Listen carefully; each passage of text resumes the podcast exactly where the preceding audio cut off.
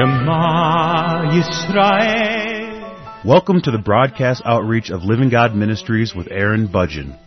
Aaron discovered Jesus is his Messiah while preparing to be a rabbi.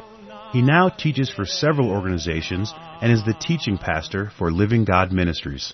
Strongly distinguishing between the Old and New Covenants, Aaron presents the scriptures from a Judaic and historical frame of reference. Join Aaron now as he reveals the reality foreshadowed and the new life we can now experience because of what the Lord Jesus accomplished for us.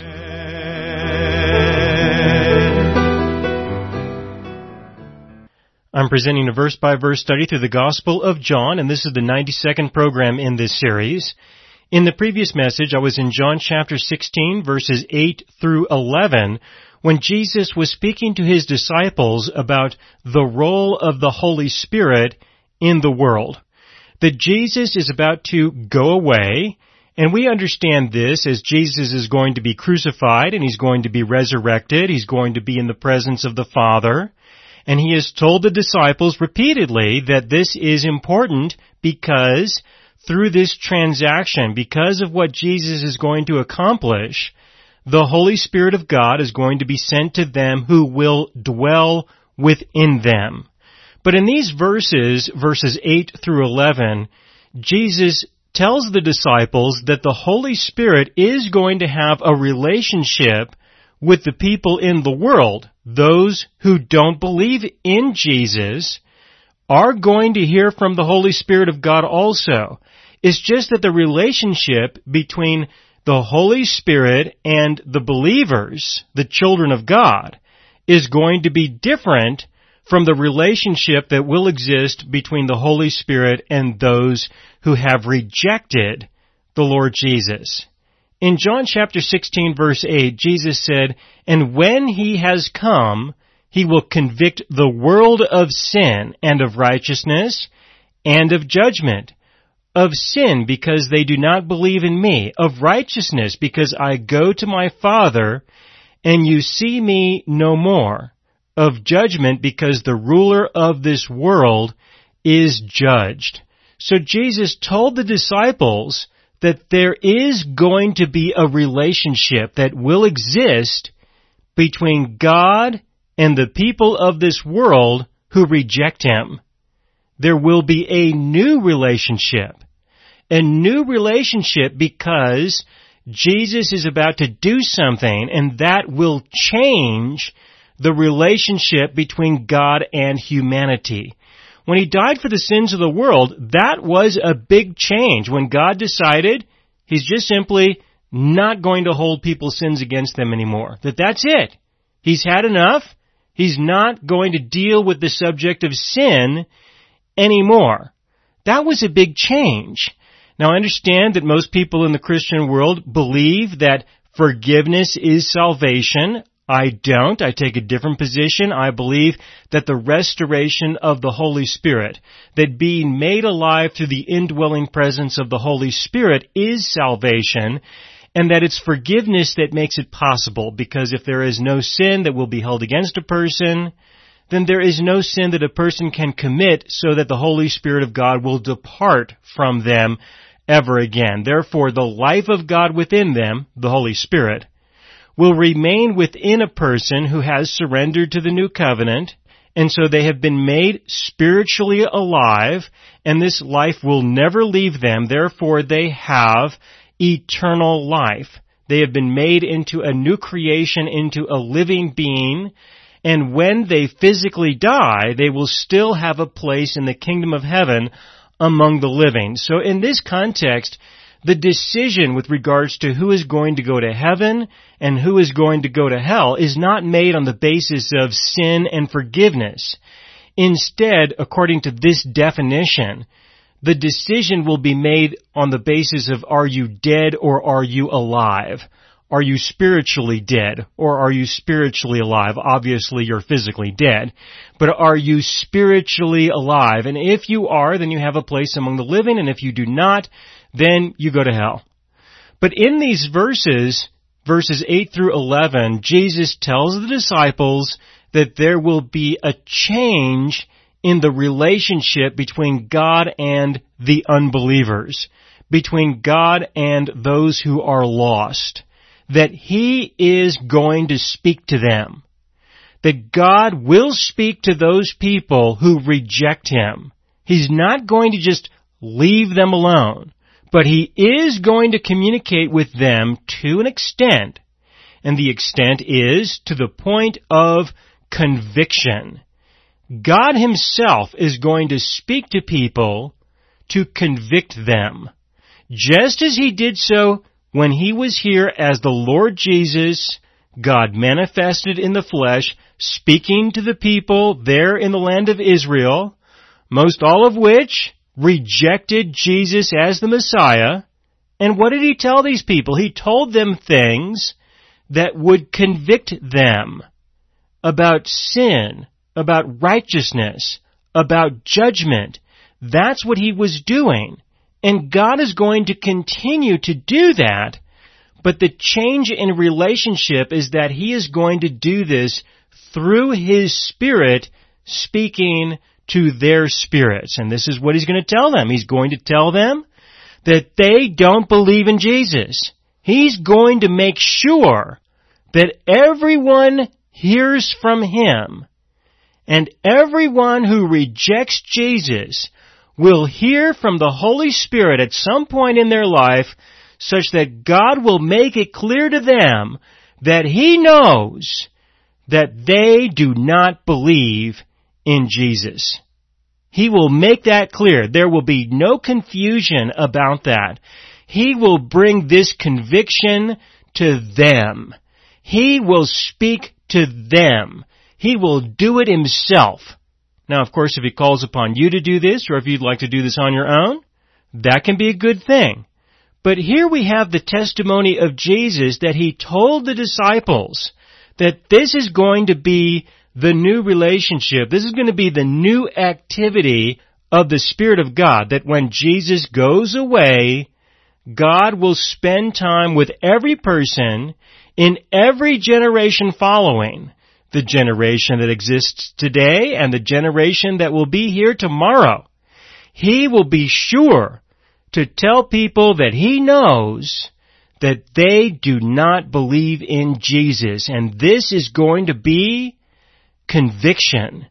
And you would think that if a person recognizes that there is a God and that this God knows that they are rejecting Jesus, you would think that that would be maybe inspirational. That for some reason they would respond to that kind of conviction. They would repent and they would believe the gospel. But it doesn't happen that way. In general, there are other things that a person has decided are more important in their lives than to repent and believe the gospel. And this, of course, is an individual issue. You can ask people this question personally, which can be a good idea. Why is it that you reject Jesus as your Savior? What are your reasons? And you don't need to ask them that with the intent of you want to refute them or you want to make them feel bad because this is what they think or that you're going to start an argument with them. Just ask them to be open with you and just share their feelings about why it is that they reject Jesus, why they don't believe in Him. And there are a lot of people who will tell you that they have some reasons. There are a lot of other people who may not have any distinct reasons at all, and that is because the subject just isn't important to them. But this is another way to understand that there are other things that are more important to them. And those are things that simply take precedence. But God said that He's not going to leave people alone that He is going to speak to them to His satisfaction. That He's going to bring conviction to them. He's going to do it personally. And He's going to do it to His satisfaction. So that when the day comes, when they are confronted with this in His kingdom, before His throne, when this final decision is made concerning where they are going to spend eternity, God is going to be satisfied with the degree of conviction that He brought upon each individual person. He also said that He's going to convict the world of righteousness. He's going to tell people about righteousness, that there is righteousness. And he's going to tell them this in a way that this is important, that they need to be aware of this, that there is a right standing with God and they don't have it. And he will be sure to speak to people to the extent that he feels satisfied that they have been confronted with this. He's going to speak to them about judgment, that the ruler of this world has been judged. You know what? What he did in participating in the crucifixion of the Lord Jesus was wrong. The devil was a participant. The devil was involved. Everybody knows it. And that was wrong. Murder is wrong. What the devil did was wrong. And when you consider this in comparison with the devil's pursuit of trying to be like God, well, God wouldn't have done that, but the devil did. And so this is a way of showing that the devil is not like God. He was a participant in murder, and this was wrong. And God is going to find a way to convey this to every person in humanity. Between His Spirit and theirs, there will be communication of some kind at some point such that the topic of Jesus being crucified is going to come up and the devil is going to come up and there will be a connection made to the satisfaction of God so that he feels that this was communicated effectively that this person knows, and this person knows that what the devil did was wrong. And when a person rejects Jesus, and when they reject the living God and the covenant that he has offered, they join in with the devil. They are one of his. They are not one of God's.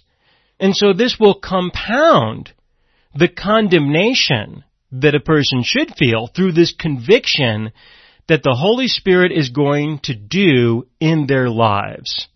In verse 12, moving forward into John chapter 16 verse 12, Jesus told his disciples, I still have many things to say to you, but you cannot bear them now. Jesus told the disciples that there was a lot that he could say to them. You know, there's no shortage of things that Jesus could have said to them, but they could not bear them. They would not be able to handle it. They couldn't deal with it. They probably couldn't understand it, but even if they got close to understanding things that Jesus could say to them, that he could tell them, they definitely would not be able to handle it. Why? Why would it be so difficult for the disciples to bear the additional things that Jesus could share with them. They had been with him for years.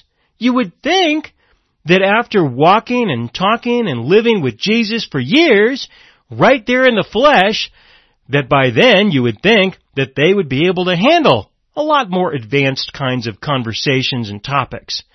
But no! If you have a red letter edition of the words of Jesus in red in your New Testament, read the black. Read what the disciples had to say. Read about what they said, what they did, and you will see that their understanding was quite limited. There were a lot of things that they just did not understand. They even said so. We don't understand. We don't know. We don't get it. They said that multiple times.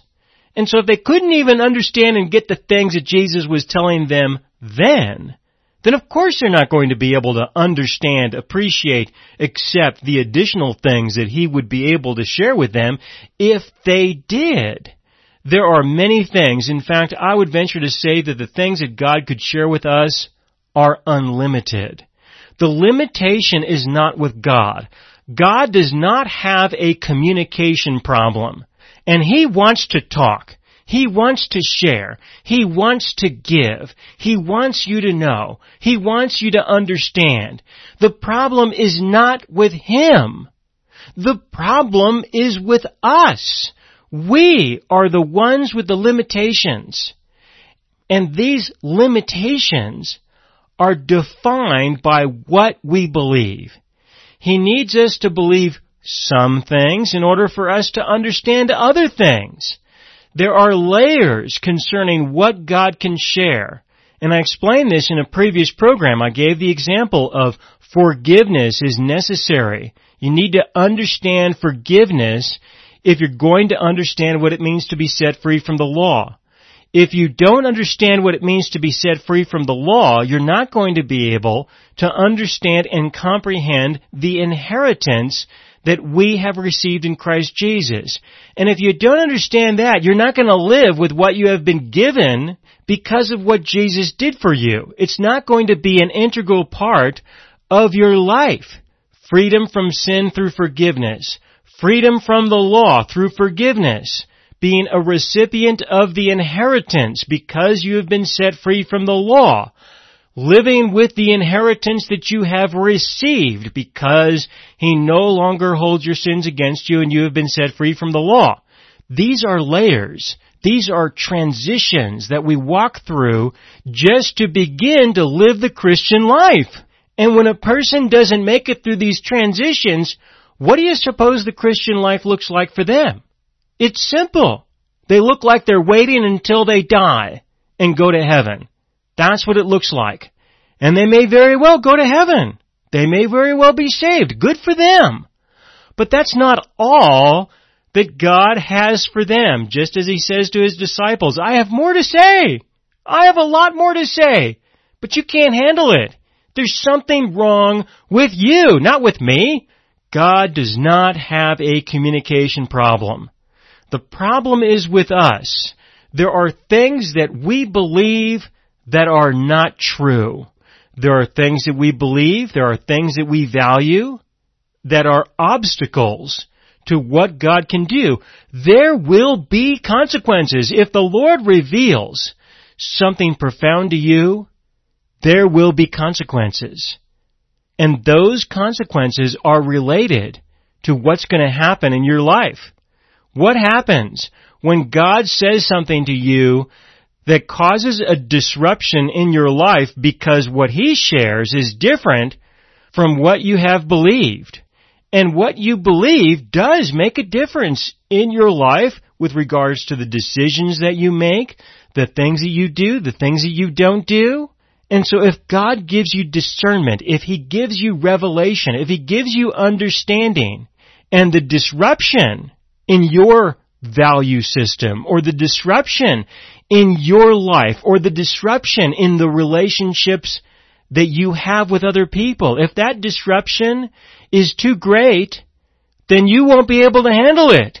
This is an example of what it could mean that we can only handle so much at one time. That we can only respond to so much at one time. We can only handle so much of a disruption in our lives before we push these things aside and we say to God, you know what, Lord? That's just simply a little bit too much for me to handle right now. I can testify of this. I asked something of God one time. Jesus has been talking with his disciples in these chapters, chapter 13, 14, 15, 16. He's been talking with them and many times he said to them, ask of the Father. Well, there was a time when I did ask him something. I asked him to give me insight, discernment, and understanding about something. And you know what? He did. And I know he did because I know I would have never thought of what was revealed to me, what was manifested in my spirit. It definitely had to be from God. I knew that there was no way that I would have ever imagined anything like that. That kind of discernment, that kind of understanding. And it was profound. It was a lot. It was so overwhelming that I asked God to not say any more about that to me for a while. I did. I can testify of this, that the Lord shared something with me that was more than what I could handle. That was very kind of him. And it was also very kind of him that he didn't say any more when I asked him not to reveal any more. I needed some time to work through what he just shared. And I did take some time, a long time, before I spoke with him about these things. So I can give testimony concerning this from my own living experience. But what I want you to see here in verse 12 is that our God has a lot to say. He has a lot to give, and He wants to. He wants to share as much as we can handle. He really does. He's willing to share more even on occasion. But I trust that He will be wise concerning what He will share with individuals and what He won't. But I want you to see this. I want you to see and I want you to understand that you have a God who really does have a lot to say. He really does. Even though most people feel like God isn't even around, like He never talks, He never has anything to say. Yeah? Well, He has a lot to say. But He needs you to start with what He has already had to say to you. You need to start with what He has already had to say to you. You need to pay attention to what He has already said. And what He has already said is littered throughout the testimony of the scriptures. Just read it. And Jesus said, and Jesus said, and God said, and God said. It's everywhere.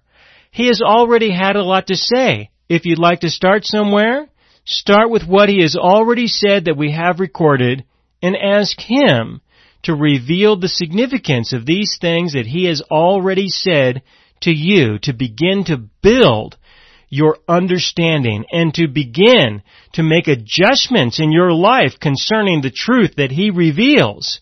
Let these disruptions happen a little bit at a time because that's what they will be. They will be disruptions in your life.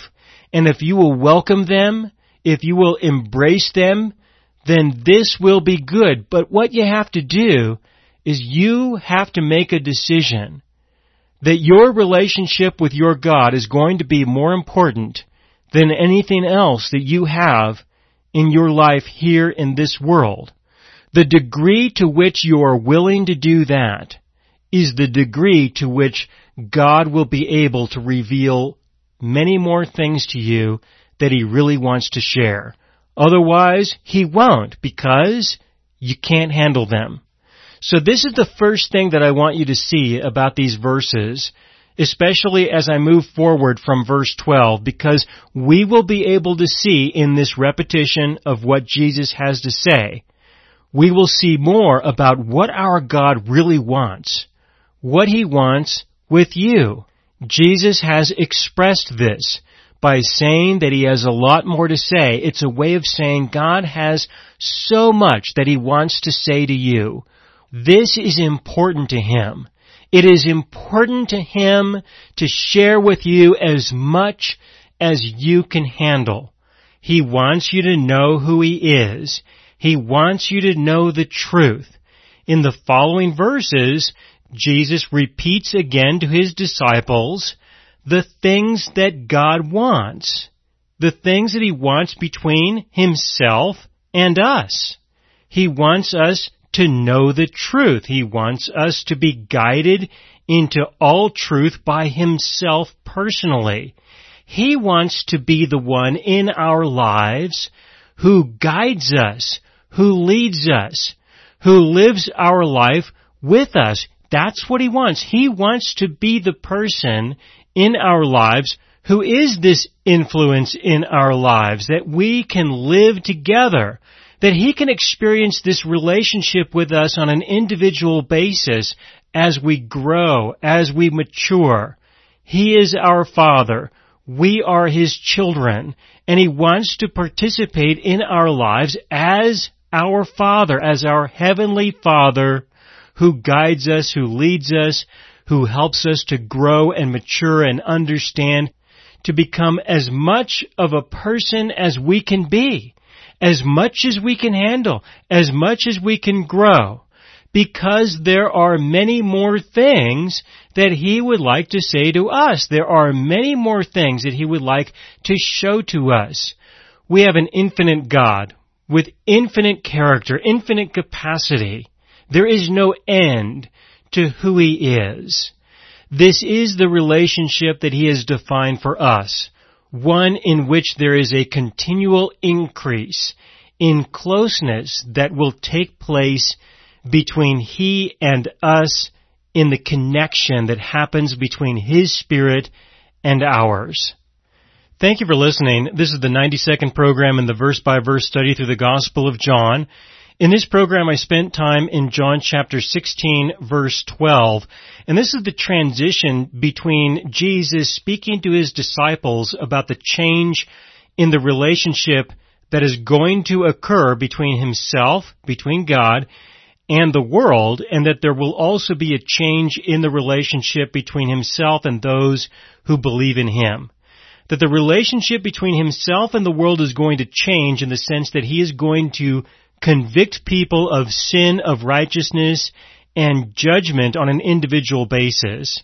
And that for those who will surrender to the new covenant, he will have an individual relationship with him such that he will say to them, he will provide us with as much revelation as we can handle. And the more that we learn from him, the more that we understand, the more that we are able to allow these truths to be a part of our lives, the more that he will be able to share. These things take time because of the disruptions that take place in us and in our lives as what we learn from our God becomes an integral part of who we are and how we live. And I will explain this more in the next program.